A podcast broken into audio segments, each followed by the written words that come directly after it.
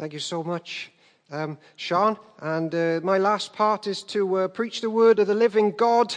And uh, this one's called Messy Church uh, from Exodus 2 because church is a bit messy. Is church messy today? Or is it perfect? Hmm. This is a really interesting one. Um, I once heard that Christians can be like Chinese pork, either sweet or sour. Heard that before? Well, if there are sour Christians, is church messy? It can be. Can be. Here's a strange one Moses in the ancient church, he murders someone, then he flees. That's a messy time uh, for that church member. Um, and as I call everybody listening at home and here, if you're not Christians, uh, to trust in Jesus for life and then commit to his church, because local church is where he refines us through his spirit to be more godly. What I don't want you to think is this I'm only going to come to Jesus and church when everything's rosy and dandy in my life and when church is perfect. Because if you tarry till you're better, you will never come at all. So I am calling this part of Cardiff to come to Jesus now and join his local church. But we, it is going to be a bit messy. It always has been and it always will be. And my point today is we commit anyway. We give our lives to each other and to Jesus anyway, and it's the best life. Church is messy, but it's glorious. Have you heard this one? To be with the saints in heaven. Oh, what a wondrous story. To be with the saints on earth. Now, that's a different story. You heard that one? Well, it's certainly the case if you're in the church with Moses back here. Jesus ends the problem of sin between humans and the Father. He does that on the cross. But there's still quite a lot of work to be done on us. And it's not going to be perfect until he comes again. You're not going to be perfect in your behavior until you come again. But don't do this. Delay coming till everything's perfect. You can join the church today and know everlasting life and be like Jesus and make church better and this community better. You can. Where's my Bible? Let me just reread this messy bit. One day after Moses had grown up, he watched people fighting, and essentially, he killed an Egyptian and buried him in the sand. Bad day. And then he gets accused. Have you ever had a bad day? A sinful day? A low point? What do you do? That's the question. That is the question for every human being. What do you do with sin and shame and guilt? Or if you've been hurt by people, where do you go for strength? Everybody goes somewhere. Um, you're going to have a bad day. You might not kill an Egyptian. I hope you don't. But you will commit sin. What do you do? Or someone's going to sin against you. Where do you go? Now, murder is wrong. Welcome to that news flash. But it is interesting, and maybe in your house groups, I think you might have passed this passage, but if you come back to it, it's an interesting one, uh, this, because Sean read from Acts 7, where we really see how much Moses loved the church and wanted it out of that horrid slavery, so he did his act. Moses thought that his own people would realize that God was using him to rescue them. Um, and maybe it's worth chatting. How do we stand in a godless age? What's right behavior and what's wrong behavior? We've got to work these things out together. I was reading about um, Bonhoeffer in uh, Hitler's Germany. He was put to death for standing against it as a Christian. But how do we stand against things today? Discuss that amongst yourselves and pray about it. Moses, it's not blind rage, but he does commit murder. He is fighting an evil regime, um, and the people don't trust him. They're not ready to go with him yet. We believe in Jesus centered, spirit filled living. So, what do we do when life gets tough and church gets messy and we're part of the mess? What do you do if you're legitimately pressured this coming week, tempted to go under? What do you do if you're overrun with worry or if your best friend in church has hurt you beyond repair, what do you do? Moses ran. People listening, what have you done during this pandemic to get strength and hope? Moses ran. What do you think about that? Well, he sort of ran. Because, to keep you awake, he ran to a place which began with an M. And you can mutter it under your uh, masks now. That place was, if you remember, Midian. And he was there for 40 years being tested. Now, when 40 years happens in the Bible, something's always, someone's always being tested to come out to serve the church more. Jesus tef- tested that, number 40. You do it in Lent, some of you, to come out to be better than you were before. And he runs to Midian. Next question Why did he run to Midian? Have you ever thought about that? Who are the Midianites? And this is key to how we behave as Christians. It's like, did Moses run? Sort. Is he running from his problems? Sort of, but maybe not. Midians, Midianites, they were part in Genesis of Abraham's family. Um, Abraham married Keturah in Genesis 20, 25, and they have a child called Midian. And here are his descendants, the Midianites. So, in the mess of church and life, he still doesn't disconnect himself from church family. That is crucial to how we live in 2021 for Jesus. He is not running from that messy church that always lets me down to embrace pagan godlessness. This is the hope of the future. I'm dealing with my problems in that world. No, he runs to church's extended family, the Midianites, for a period before he comes back to this one. Come to Jesus for everlasting life. And when it's hard, and it will be, even in Park End, you still don't disconnect from church family. That's the story of Moses. According to the Lord, none of us can get through a day really without him and his church family and his sacraments and his word and his spirit. And you'll find the best friends you ever make in life are your church family because you're like army cadets together, battling through, and you go through the ultimate highs and the manic lows, and sometimes you want to punch each other in church, but we stay together. Why? Because we keep each other safe. Because Jesus lives here with his people. We don't expose ourselves to all sorts of weird secular coping mechanisms when life gets tough. In Midian, they have a priest in verse 17, Jethro. And he's also called in verse 18 uh, Reuel. And do you know what that means? That means friend of God. He, by the way, invented small groups and house groups in um, Exodus 18 and Deuteronomy 1. Jethro. If you love house groups, you owe it to Jethro. Here's a friend of God. And here comes Moses in the mess of life. What do I do? How do I cope? Do I hit the drugs? Do I hit the drink? What do I do? He goes to a priest who's a friend of God. And that friend of God says, There's a mountain over there. This is in coming chapters. And there's an angel, the Son of God, and he lives there. And you need to talk to him about your mess. So, church is messy, but we stick with it. Why? Because here you've got friends who are going to go, I'm listening, and I know someone who can handle life. His name's Jesus. And we've got little Jethros here, priests connecting people to the Father. Well, can't do that much. Connecting people to Jesus who connects people to the Father. And we say, take it all to Him and I'm with you.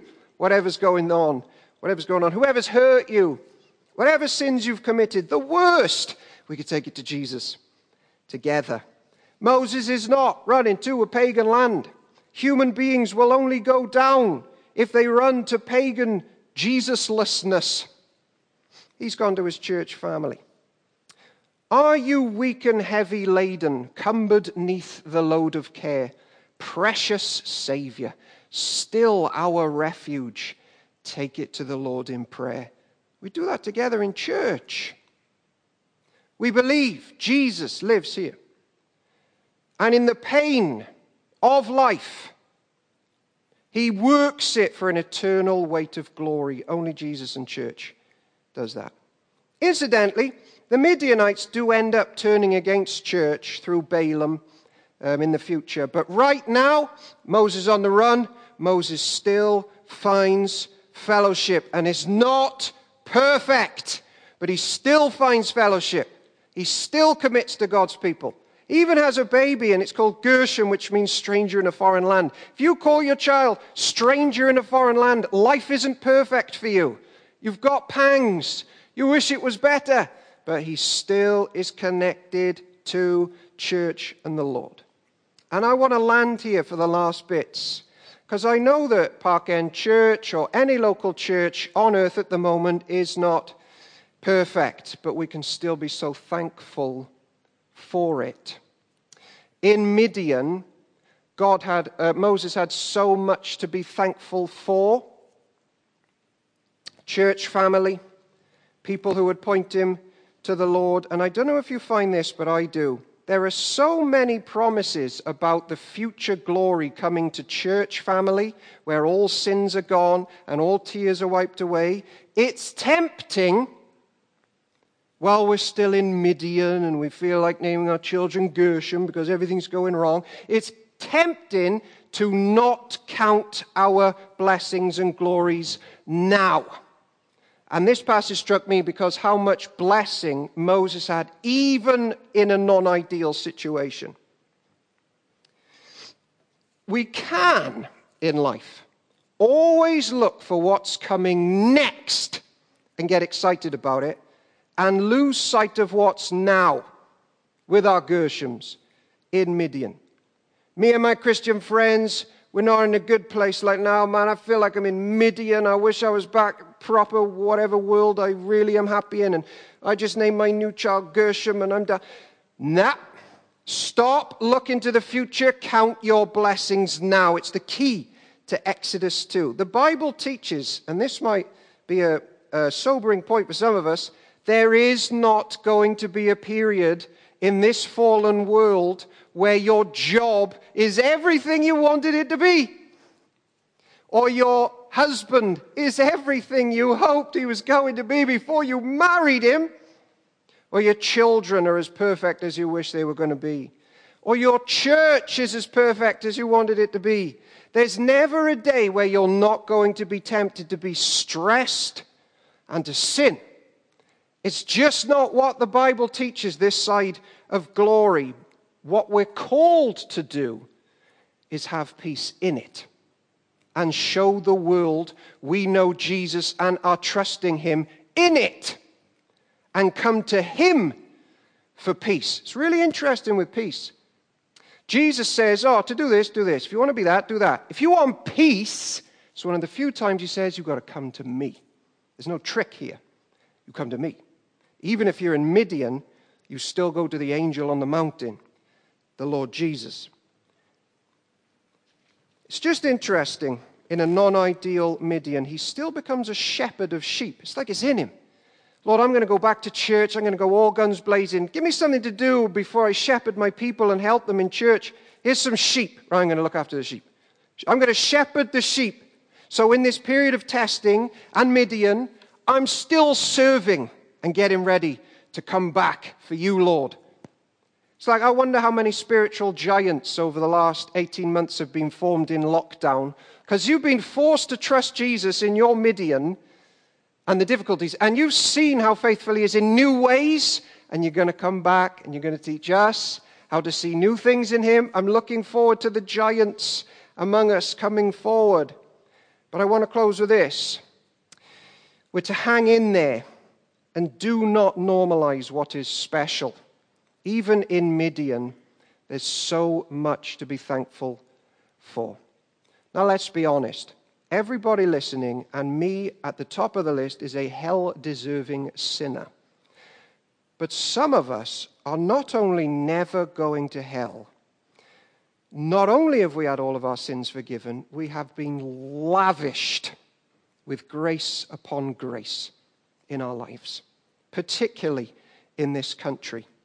And so here's a list I made about things I'm thankful for and that we all should be, and I'm sure you are, in our Midian, in our moments of Midian and Gershom's.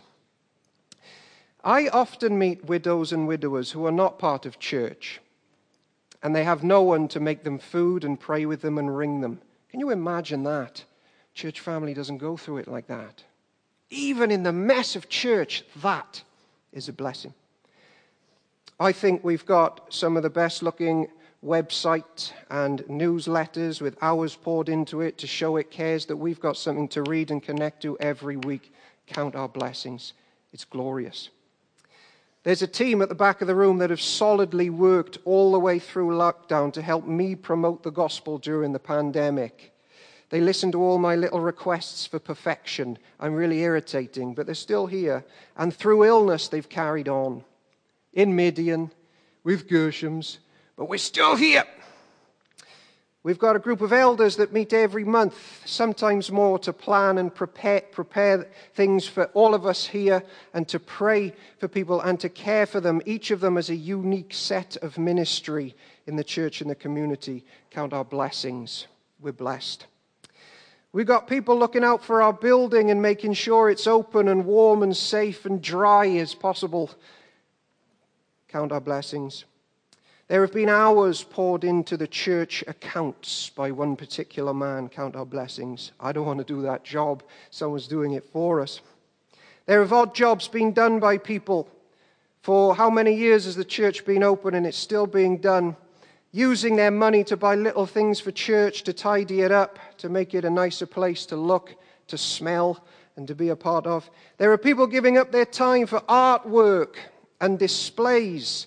Other people gather to meet and pray for you each Tuesday and check in on each other. It's Midian. It's not perfect. We're not in glory yet, but that's not nothing.